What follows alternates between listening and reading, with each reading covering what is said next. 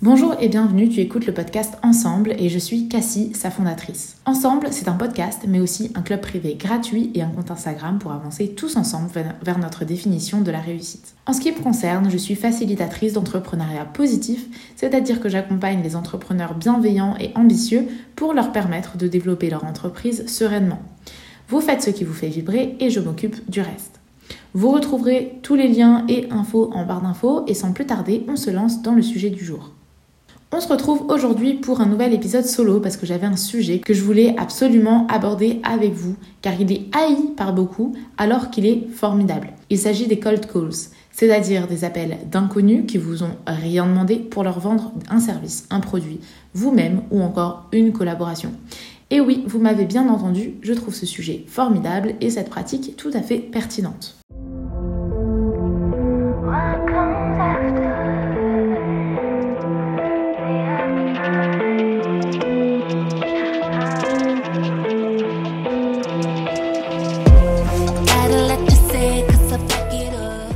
Alors, si je vous dis appeler des inconnus qui n'ont rien demandé pour leur vendre des produits ou services, vous me répondez mais quelle idée! Et si je vous disais que c'était au contraire une super idée? Quand j'ai fait mon premier stage de business developer, je pensais avoir toutes les connaissances pour réussir un cold call. Après tout, on me l'avait appris à l'école. Mon objectif était de contacter des partenaires potentiels pour la boîte dans laquelle je travaillais qui avait une offre à laquelle je croyais dur comme fer. J'avais un super tableau de prospection que j'avais fait avec toutes les coordonnées et les infos que j'avais pu trouver sur internet.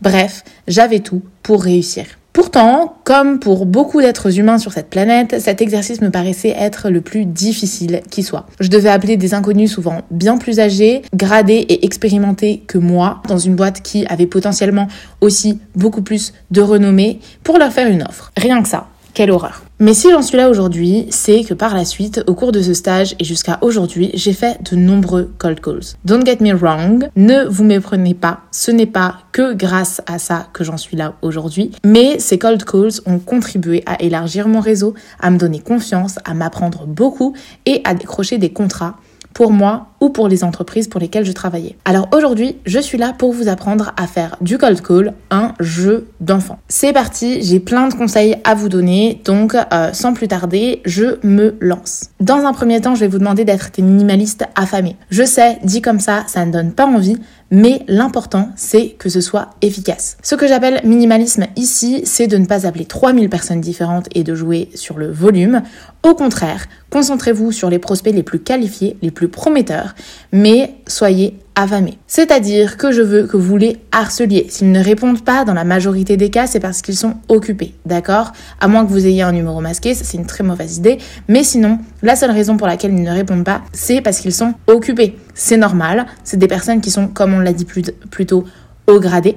Ils ont beaucoup de choses à faire, beaucoup de travail, et donc euh, ils peuvent pas répondre tout le temps. Ils ne vous rappelleront pas non plus, car vous n'êtes pas important pour eux aujourd'hui. Ils ne vous connaissent pas. C'est le cas tout le monde. Toute personne, c'est le cas euh, pour vous aussi. Si un numéro inconnu vous appelle et ne laisse pas de message, ou même s'il laisse un message mais que vous ne le connaissez pas, et encore plus s'il a des choses à vous vendre, vous n'allez pas rappeler. Alors au lieu d'appeler 3000 personnes occupées qui ne vous répondront pas et ne vous rappelleront pas, appelez plutôt 100 personnes occupées qui ne vous répondront peut-être pas tout de suite, mais euh, c'est pas grave parce que vous allez les rappeler régulièrement sur des créneaux différents et ils finiront par vous répondre. Il y a bien un moment où on va se laver les mains, on va aux toilettes, on mange un peu, on fait une pause et là on est disponible et c'est à ce moment-là que vous allez rappeler peut-être une dixième fois, peu importe, mais vous allez finir par les avoir. Ensuite, je vais vous demander évidemment de vous préparer pour vos premiers appels surtout. Prenez votre téléphone, composez le premier numéro que vous souhaitez appeler et n'appelez pas tout de suite. Avant ça, préparez-vous mentalement à savoir quel est mon objectif avec cet appel Qui est la personne que j'appelle On n'a pas envie d'oublier son nom, sa fonction ou le nom de son entreprise par exemple. Qu'est-ce que je vais commencer par lui dire? N'hésitez pas à vous entraîner dans le vent. Et qu'est-ce que je fais si la personne ne répond pas? Je vous donne la réponse très bientôt, plus tard dans cet épisode, ne vous en faites pas. Et maintenant, vous pouvez appuyer sur appeler. Vous préparez, ça va être hyper important euh, pendant un bon moment avant que vous soyez 100% à l'aise, 100% prêt et euh, capable de rebondir. Il va vraiment au début falloir vous préparer correctement pour pas oublier des choses à dire, pour pas oublier le nom de la personne que vous appelez, pour pas vous retrouver bloqué si jamais la personne ne répond pas. Etc., etc. Donc préparez-vous bien et puis c'est parti. Attention, la préparation n'est pas de une phase de procrastination, d'accord? Vous vous préparez, ça vous prend 5-10 minutes et vous décrochez ce fichu téléphone. On n'est pas là pour procrastiner, je sais ça fait peur, mais on est courageux, donc on y va quand même. La troisième étape, ça va être de récolter vos trois premiers oui. Cette astuce est simple, presque ridicule, mais elle est extrêmement efficace pour apaiser le subconscient de votre interlocuteur. En effet, mettez-vous à sa place. Si un inconnu vous appelle en pleine journée, vous êtes certainement sur la réserve, voire même sur la défensive. C'est le cas de tout le monde et c'est le cas des personnes à qui vous téléphonez. Donc dans un premier temps, on va lui faire dire oui en lui proposant trois questions simples. En effet, il n'est pas question de euh, lui demander de dire oui, ça n'a aucun sens, mais vous allez plutôt lui faire d'abord confirmer son identité. Est-ce que vous êtes bien madame Intel? La personne va dire oui, si vous avez bien fait votre travail de, de, veille. Ensuite, vous allez lui faire confirmer son statut. Vous êtes bien en charge de euh, la communication dans l'entreprise? Non, non, non. Et là, la personne, encore une fois, si vous avez bien fait votre travail en amont, va vous dire oui. Et vous allez lui faire confirmer sa disponibilité. Avez-vous 5 minutes à m'accorder? Oui, voilà. Peut-être que ce sera oui, mais, mais ce sera quand même un petit oui. Et si ce n'est pas le cas, demandez-lui à quel moment vous pouvez rappeler cette personne. Je m'apprête maintenant à aborder un sujet très délicat qui va faire grincer quelques dents, je le sens, mais je vais vous demander maintenant de manipuler la personne au téléphone. Et oui, oui, vous avez bien entendu, je vous demande de manipuler votre prospect. Je vous vois venir avec l'éthique, etc. Je vais vous répondre tout de suite, qu'est-ce que vous vendez? Est-ce que vous vendez un produit éthique qui correspond et aidera à votre prospect? Oui ou non? Si la réponse est non, je pense que le problème n'est pas dans la vente, mais un peu plus haut dans la chaîne de commercialisation ou de fabrication. Mais ce n'est pas tout. Je vous rassure tout de suite, la manipulation n'est ni de l'hypnose, ni de la magie. Elle est là pour instaurer un climat de confiance et de légèreté dans votre conversation, afin de détendre non seulement votre prospect, mais aussi vous-même, puisque, euh, je le sais, vous êtes stressé. Ce n'est pas parce que votre interlocuteur vous appréciera et blaguera avec vous qu'il deviendra stupide et incapable de faire des choix raisonnés. Alors, si on est d'accord, voici mes trois stratégies de manipulation privilégiées. La première, c'est l'effet miroir. Quand vous demandez à votre client potentiel comment il va, sachez que sa réponse déterminera la vôtre. Il est fatigué vous aussi, vivement le week-end. Il est énervé, vous aussi. On vous a fait une queue de poisson sur la route du travail aujourd'hui. Je pense que je peux m'arrêter là, vous avez compris le principe. Peu importe son, mood, vous êtes dans le même mood. Maintenant, je vous propose une deuxième stratégie de manipulation. Cette fois, c'est le piédestal. Elle est un petit peu à l'opposé de l'effet miroir. Et donc là, je vais vous inviter à l'utiliser plutôt si votre interlocuteur est de très bonne humeur, il est en pleine forme. Vous allez euh, le mettre sur un piédestal dans le sens où si votre interlocuteur est en pleine forme, oh là là, il va bien mieux que vous, vous n'avez pas encore bu votre café. Voilà, c'est un exemple un petit peu stupide, mais euh, qui fonctionne très bien aussi.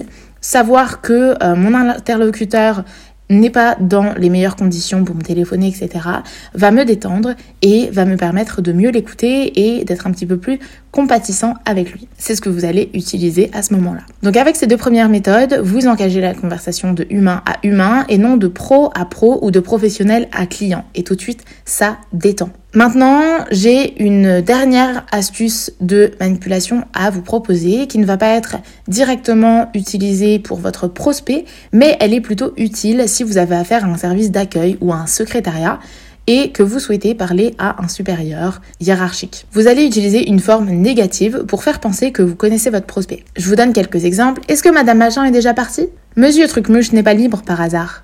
Inconsciemment, si vous savez qu'il est très occupé, c'est certainement que vous le connaissez, Monsieur Trucmuche. Donc ça va inciter le service d'accueil et le secrétariat à vous faire confiance et à vous transmettre sur la ligne de Monsieur Trucmuche. Une autre astuce pour faire face au secrétariat ou au service d'accueil, parfois vous ne savez pas pour, enfin, Parfois, vous ne savez pas à l'avance qu'il y a un secrétariat ou un service d'accueil, donc je vous invite à d'abord systématiquement envoyer des mails à vos prospects. Cela a donc deux utilités. La première, c'est que si vous êtes confronté au secrétariat et qu'on vous demande si votre prospect attend votre appel, vous pourrez répondre oui sans souci. Et la seconde, c'est que vous pouvez faire référence à votre mail quand vous engagez la conversation avec votre client potentiel et ainsi ça crée une petite connexion, une histoire en commun alors qu'il n'en est absolument rien. Voilà, donc j'ai fini avec mes astuces de manipulation, on va pouvoir passer à autre chose pour les personnes qui sont un petit peu réticentes à ça. Donc maintenant vous avez engagé la conversation, c'est assez léger, ça se passe bien, etc. Et comme je l'ai déjà dit, euh, ça n'empêche pas que l'impression que quelqu'un a quelque chose à nous vendre nous met instinctivement sur la défensive. Et quand on est sur la défensive, on, entend, on a tendance à dire tout ce que le vendeur ne veut pas entendre. Cette fois, c'est vous le vendeur. Et quand vous allez demander si monsieur machin a la solution au problème que vous solutionnez, il va dire oui. Si vous demandez s'il en est satisfait, il va dire oui. Et ainsi de suite. En grosso modo, il n'a pas besoin de vous.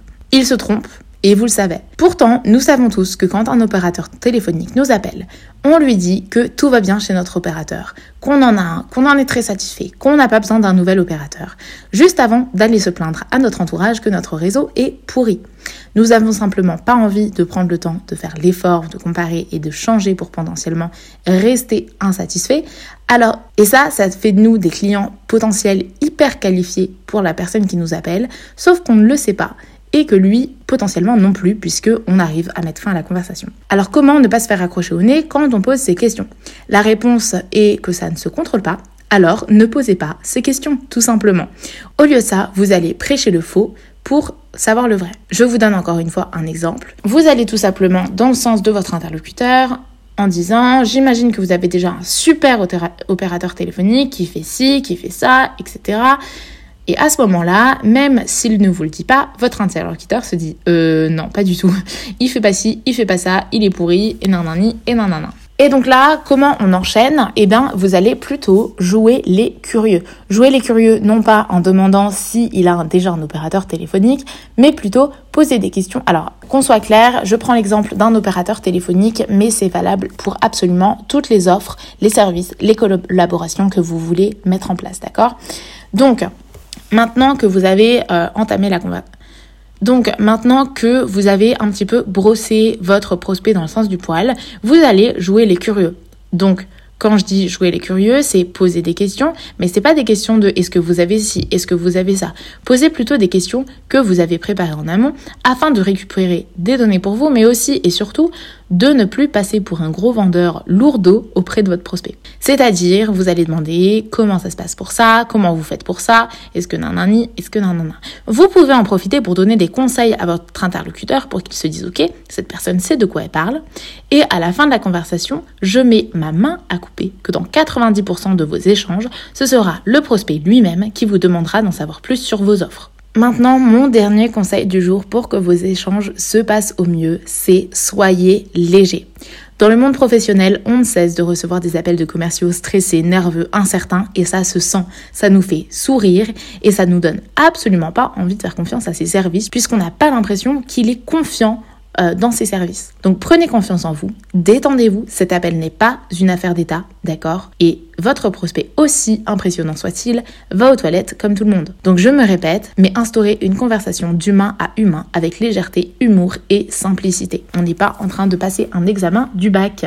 voilà, c'est tout pour cet épisode d'aujourd'hui. Si vous en êtes arrivé jusque-là, c'est qu'il vous a plu. Dans ce cas, je vous invite à laisser 5 étoiles sur Apple Podcast, à laisser un petit commentaire et à partager ce podcast avec et à partager cet épisode avec votre réseau. Je vous souhaite une très bonne journée, des cold calls avec succès et je vous dis à très vite dans un nouvel épisode. Bye bye